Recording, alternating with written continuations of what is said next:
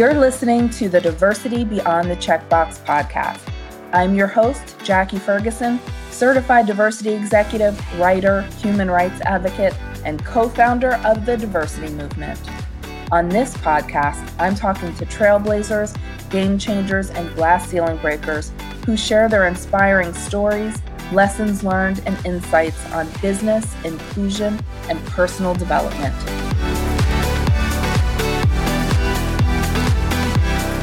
Thanks everyone for tuning in today. I'm glad you're here. My guest for this episode is Ashley Marchand Orme. Ashley is the Director of Corporate Equity at Just Capital. She's responsible for overseeing the development, implementation, and strategy of the organization's equity portfolio. Prior to joining Just Capital, Ashley served most recently as the Associate Director of Governance Content at the National Association of Corporate Directors, or N A C D. There, she led thought leadership and education efforts for board-level oversight of diversity, equity, and inclusion. While at N A C D, she also launched the Future Fluency Podcast, educating the corporate director community about a variety of emerging issues related to D E and I, the future of work, and organizational culture. Ashley, thank you so much for being here today. Thank you so much for having me, Jackie. It's just so good to be with you and your listeners. Of course. Thank you again. Ashley, tell us a little bit about your background, your family, your identity, whatever you'd like to share. Sure. Well, I come from a family where both my parents are Black folks from the Deep South, from Louisiana, descended from African people who were enslaved, and they're European Americans who enslaved them. So I'm grateful for my parents and their parents before them and my grandparent, great-grandparents, who've been part of centuries-long efforts to help this country increasingly live up to its ideals. And I think about my parents, both of whom took part in the civil rights movement in their youth. My dad, who did lunch counter sit-ins. My mom integrated her high school. And, you know, beyond that, just thinking about my past, you know, my parents in their adulthood moved to Houston, Texas, which is where I was raised. And by the way, fun fact, Um, the Pew Research Institute says that Texas is actually the state with the largest Black population in the U S, followed closely behind by Florida and Georgia. Now, Houston is home for many oil and gas companies. So for several years, my mom worked for Enron. So growing up, I remember experiencing things like, you know, Enron Day at our local theme park, take your child to work days at Enron. But I also then remember starkly different situations, the downfall of Enron, when you could drive by the beautiful glass skyscraper in downtown and you would see scores of people outside with boxes to take home personal items because they've been laid off. I remember very clearly when in the wake of all the accounting fraud, improper trading, unethical leadership by both the board and C-suite, how my mom had friends who weren't far from retirement, whose retirement plans were completely upended, wiped out because their stock was no longer valuable. You know, we lucked out because the division of the company that my mom worked for was actually sold to another company right before everything went completely downhill. But we saw very closely how devastating all of this was for workers and really for Houston overall.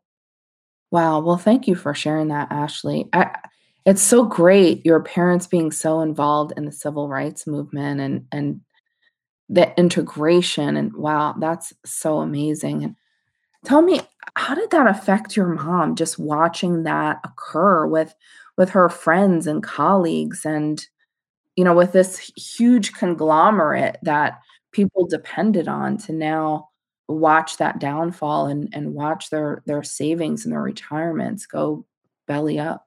That was really tough to watch. And I remember my mom, you know, had quite a good social network of friends and colleagues um, at Enron at the time. And so we, you know, we would hang out with some other families who worked there.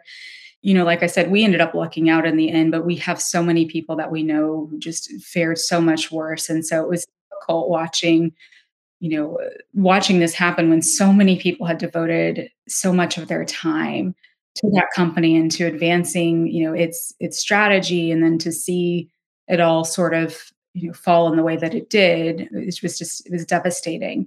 And it, it literally was something that not only affected the families who worked for that company, but when I say the entire city of Houston felt it, you know, it was, it was something we watched on the news all the time. Um, and it was something that really impacted the way that people think about work and the and the influence that that companies can have over communities. Absolutely. Wow. Well, Ashley, tell us a little about your early career as a journalist and editor. Can you share some of the, you know, the progression there and then how you got to Just Capital? Sure. I started my career out as a journalist, as you mentioned. I got into journalism and studied it in college for two reasons. First, I loved just the craft of editing, loved the work of taking content and really trying to draw out its strengths and make it more accessible to its audience. And growing up, I was a bit of a grammar nerd and fully embraced that. And then secondly, I really appreciated the power that I perceived journalists to have in being able to shine a light or give a megaphone almost to communities that were marginalized and whose stories were underrepresented. I felt like that was really important work. So I started out doing some general assignment reporting in Houston, was a stringer for the New York Times for a bit in Houston uh, before moving to Washington, D C. And in the D C area, I did some higher ed reporting and then worked for a healthcare consulting firm for a few years, writing about the health reform law and health I T issues. And then from there, I, I wound up at N E C D, initially working as an editor for their corporate governance magazine. Sort of the progression of, of how I got into corporate governance writing and, and research. Perfect. And then how did you come to Just Capital? What was interesting to you about that organization? And then we'll talk a little about what they do. So when I was at N A C D, a, a strong focus of mine was oversight of diversity, equity, and inclusion at the board level. That might, meant paying attention to issues of board diversity, so thinking about representation at the board level, but also inclusion within the dynamics of the board itself. And then also thinking quite a bit about uh, board level oversight of diversity, equity, and inclusion within the company itself. So beyond the board, how is the company doing in terms of its equity practices, and what what levers is the board able to pull to actually ensure that there's accountability there for senior management uh, when it comes to diversity, equity, and inclusion. So with that background knowledge, you know, I, I was aware of Just Capital. I, I knew about their work. I was very impressed by some of the tools they had, like the Corporate Racial Equity Tracker, which I'll maybe talk about a little bit later, but was just really um, enthralled by this idea of putting data behind some of these issues and really focusing in on how we can measure and really gain greater transparency around issues of diversity, equity, and inclusion. I think, you know, when you're considering that broad umbrella of E S G, environmental, social, and governance issues, it's sometimes hard for companies to understand the S part of that, the social part. Um, so Just Capital has, has done some great work in and really trying to bring transparency around that, that S and E S G. So that's why I was interested in, in hopping over to, to Just and, uh, and joining that team. Awesome. And then, Ashley, often corporate directors are really focused on the business results of an organization, right? What the numbers are. Can you talk about why they need to care about diversity, equity, and inclusion from the board level? Yeah, well, as you mentioned, so there's always the business aspect. The board is always, you know, always cares about that, and that's important. And we've seen so many studies over the years about the link between diversity, equity, and inclusion and business performance, that there's, you know, sort of a positive correlation there. And I, I think beyond that, it's we've seen over the past decade plus that there's been increased attention on the importance of organizational culture. I think that's something that, that people are increasingly paying attention to because, again, there is a realization that that also links to performance. But the reality is that we go to work, you know, for a significant portion of our time. And you want your workplace to be a place where people feel like they can contribute. And when you have the kind of work culture where people feel valued, they feel like they belong there, they're better able to contribute to your strategy. They're, you're, you're better able to unlock the innovation that those people bring to the table. Helps with retention too, which is so important, especially in a competitive environment like we have right now, where it's easy for people to walk away from a company, find a new job elsewhere, easier than it has been, you know, in the past. So I think those are issues that the board is paying attention to. Culture is a critical one, and you can't get culture right if you're not paying attention to diversity, equity, and inclusion. That's critical, and you, you have to pay attention to um, not only representation within your workforce, not just at the lower levels of the company, but in senior management, but also thinking through how you make your workplace equitable and inclusive. Those are the things that are a little bit more difficult for companies to wrap their heads around sometimes. The inclusion piece. How do you make sure that your employees of color, your gender diverse employees are in a position where you know, they can succeed and where you're removing barriers and discrimination so that they can truly contribute and, and feel valued at your company?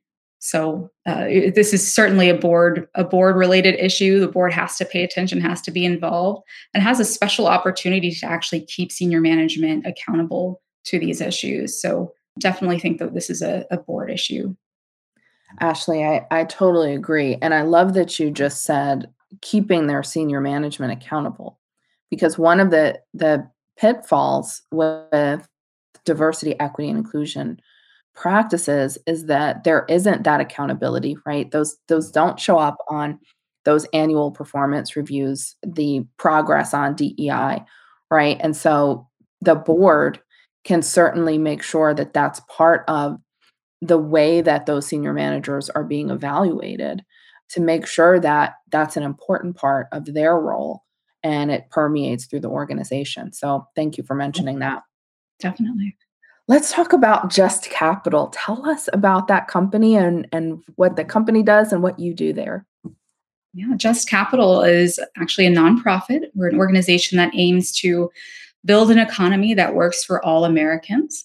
And we do that by trying to help companies serve all of their stakeholders, namely workers, customers, communities, the environment, and shareholders. We believe that the world needs more just companies, and we aim to provide the public with tools, research, rankings, and indexes that help provide transparency on corporate practices in several critical areas, including worker wellness and racial equity. Uh, Just Capital was founded in twenty thirteen, so we're still a fairly young company, uh, by a group of concerned leaders from business and finance, along with civil society. And that founding group included folks like Paul Tudor Jones, Deepak Chopra, Arianna Huffington, and Alan Fleischmann, among others. And since that time in twenty thirteen, we've made significant efforts to let our work be guided by the priorities of the American public. So we partner with the Harris Poll to poll the American people on what they think about corporate America. And we hold focus groups to go into even greater depth around what the public thinks when it comes to corporate practices. And that kind of data is powerful. We're very transparent about what the public thinks. We also work with companies, especially those in the Russell one thousand, so public companies, to track their performance across a number of key stakeholder metrics. That means we talk to companies about where they've improved and where they need, where they're coming up short. And all of this is because we, you know, just really think that the nineteen trillion dollars private sector must be deeply engaged if we're to truly see the U S move toward more of that stakeholder-centric economy that really does work better for all people. Ashley, you've described it as pulling the curtain back on organizations, and this can be really scary for leaders who think they understand the sentiment of their employees or their customers. But why is this level of transparency important, even just, you know, despite the, the feeling of apprehension that a lot of leaders feel in, in getting this real data? Well, by pulling back the curtain, the concept there is that we're able to make this data at Just Capital very accessible to the public.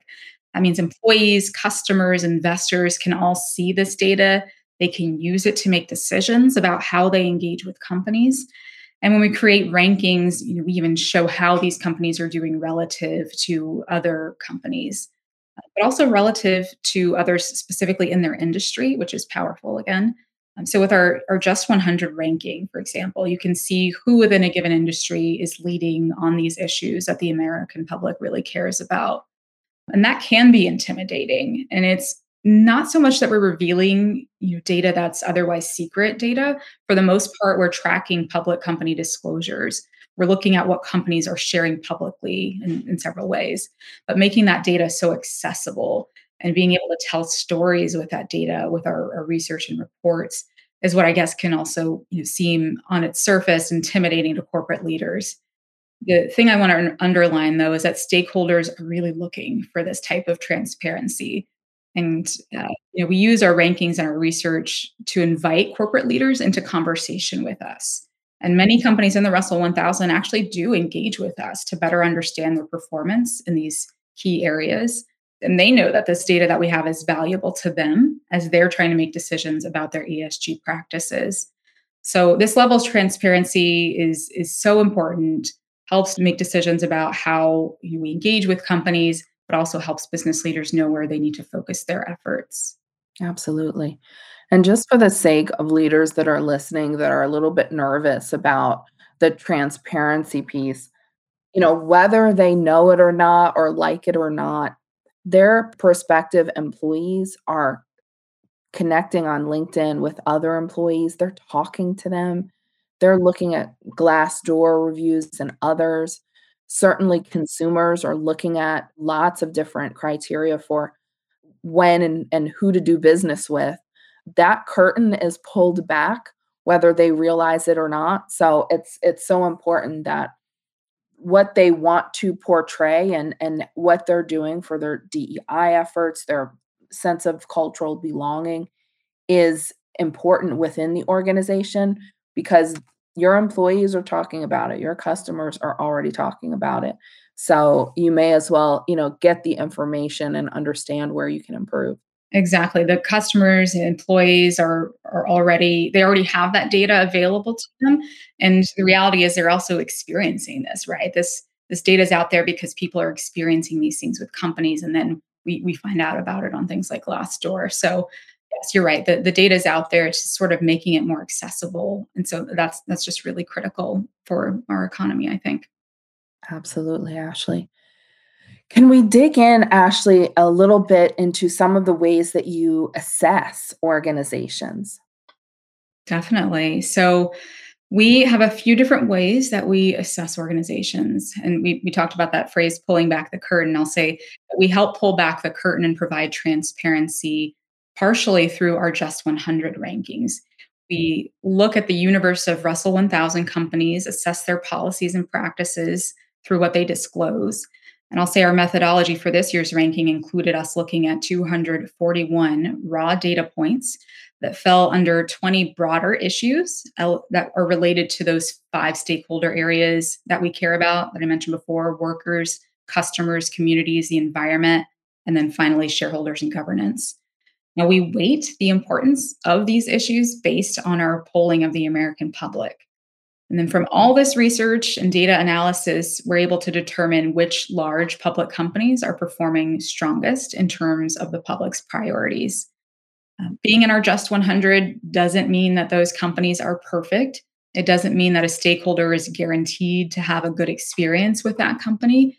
It mainly means that relative to peer companies in the Russell one thousand, that that company has the policies and practices in place to be more just. Again, according to how the public defines corporate justness. At Just Capital, we also have a few other ways of assessing organizations. Like we created, for example, a COVID nineteen tracker to assess how companies were treating workers during the pandemic. And then one of my favorite projects is that we have another tool called the Corporate Racial Equity Tracker. That looks at the one hundred largest employers in the U S and their practices in six dimensions of racial equity, including anti-discrimination policies, pay equity. We look at racial and ethnic diversity data, education and training programs provided, response to mass incarceration, and community investments. So if you were to go on our website, look at that racial equity tracker, you can actually click through and see details with links about what those companies are doing when it comes to those six dimensions that I mentioned. Um, we launched that tool last year, and we're actually in the process right now of updating that tool for this summer. So it'll be ready for, you know, the two-year anniversary of when many companies made those very public commitments to advancing racial equity. So those are just a few of the ways that we we actually assess companies. And then, like I mentioned before, we we always talk to companies, invite them into conversation about how they performed and where they can improve. Awesome.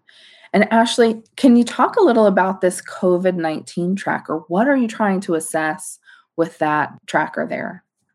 Sure. So that's something that we uh, initially launched for the one hundred largest employers. And then we looked at, you know, the Russell one thousand after that. And uh, that was a, a tool that essentially looked at select number of data points about workers and, and company policies related to COVID nineteen.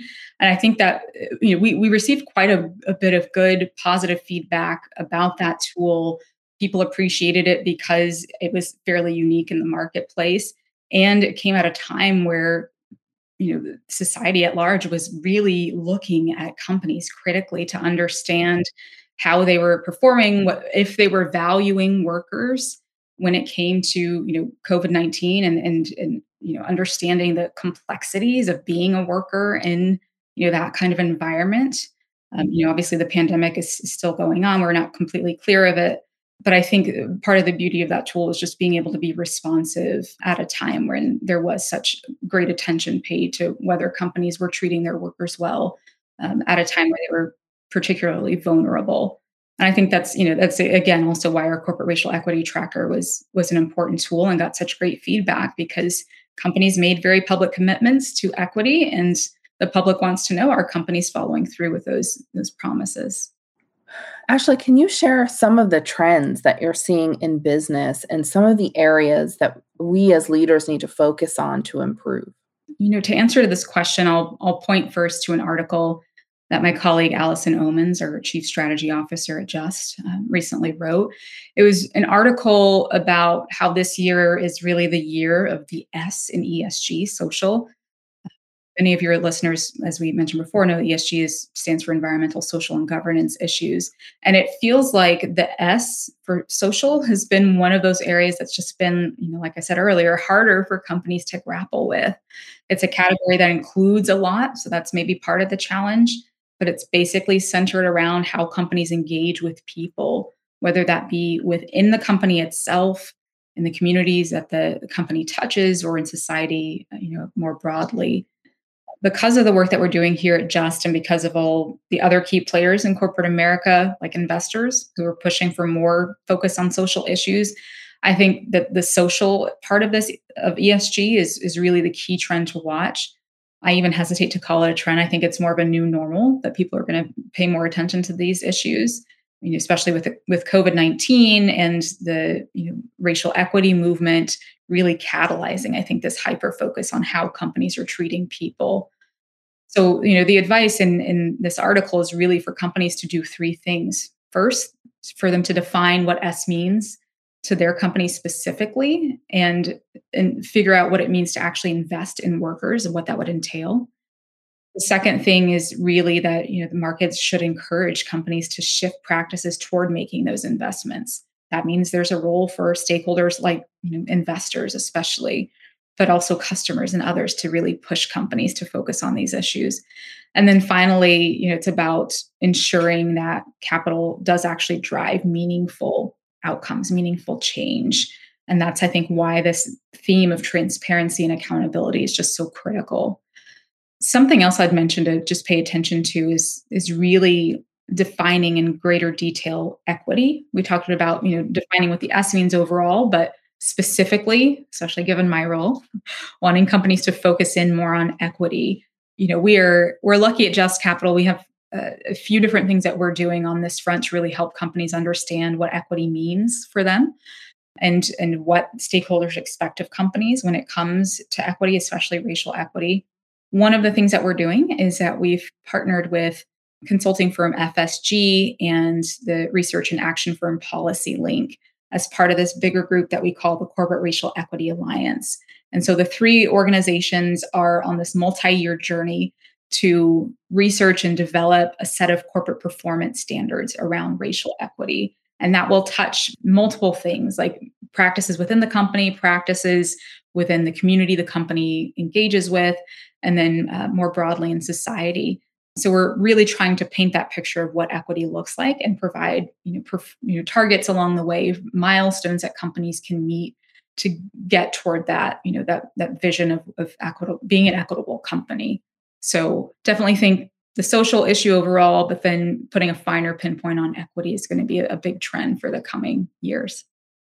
That makes sense. That's good advice. Thank you for that, Ashley. And what can you share on the same vein about, what advice would you share with leaders about the future of work? Mm. Well, I think a lot of attention, you know, when people say things like the future of work, can be paid to things like the role of technology in work in the present and future. But I really think that the reality is that the future of work is going to be more worker-centric. You know, I think this goes back to what we were discussing earlier about the importance of the S in E S G, and that's not going away anytime soon. So employers really need to think uh, about how they can make their workplaces more equitable, how they value the people that make the company tick. Um, I think organizations that understand this are the ones that are going to be outperforming their peers. And I don't say that lightly. You know, I, at Just Capital, we recently did some research that found that companies that lead on diversity, equity, and inclusion in our rankings have actually outperformed their peers that don't lead in those areas by over two percent over last year. So yes, there's definitely that link around, you know, focusing on these issues and performance at a company. But I really think the future of work is really going to be more, more worker-centric. Yeah, I think you're right about that. I, if if I think about my own career as a Gen Xer, mm. you would go to an interview. If you were offered the job, you would take the job, and then you would work with your head down based on, you know, salary, looking for promotions at the right time. And the priorities of employees now are are different, right? They're thinking about how they're feeling at work. Do they have that sense of belonging? Do they feel like they're doing something that's valuable and important? And if you're not able to meet those needs, they're going to look elsewhere. And I think that's one of the reasons why there are so many shifts now with this great resignation, is because people are evaluating their priorities for an employer different than they did in the past. So I think you're you're right on target there.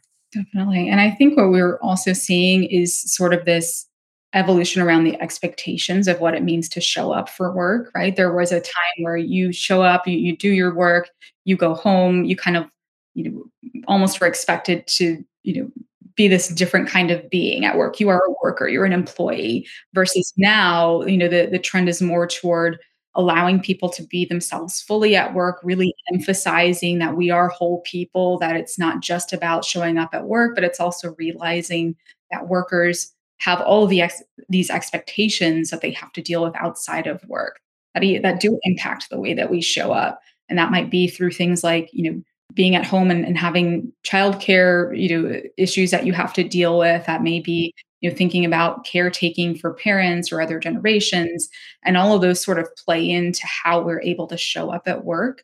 And I think companies that are realizing that are those that are, are being really smart about the ways that they invest in their employees to show that they value the whole person, not just the person who's there from nine to five, but realizing that this person has a full life, um, and really thinking about worker wellness a little bit more broadly.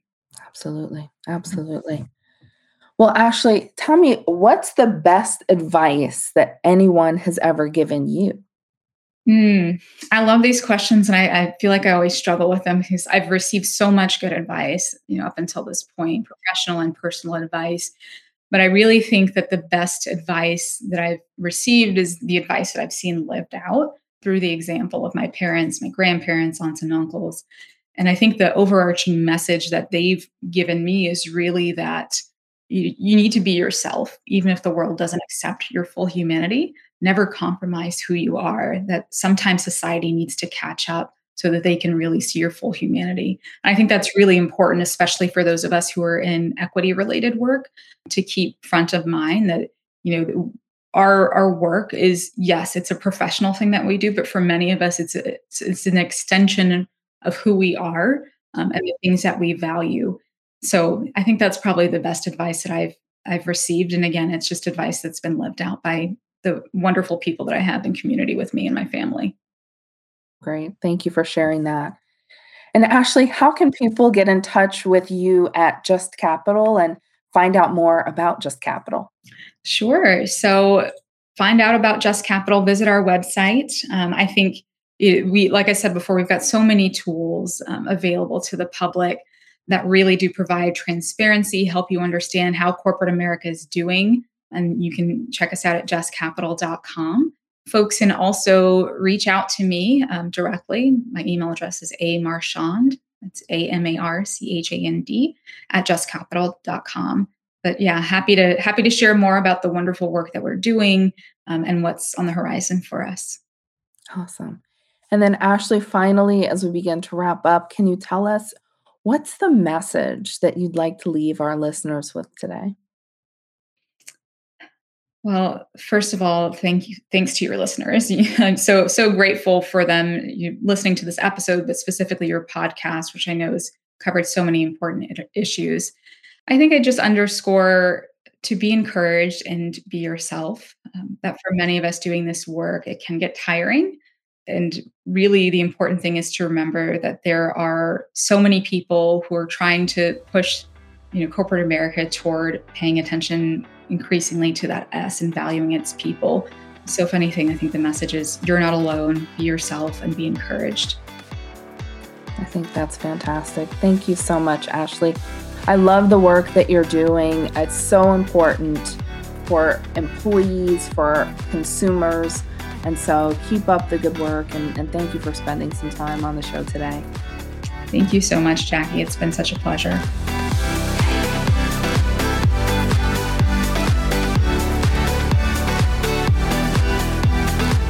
Thanks for joining me for this episode.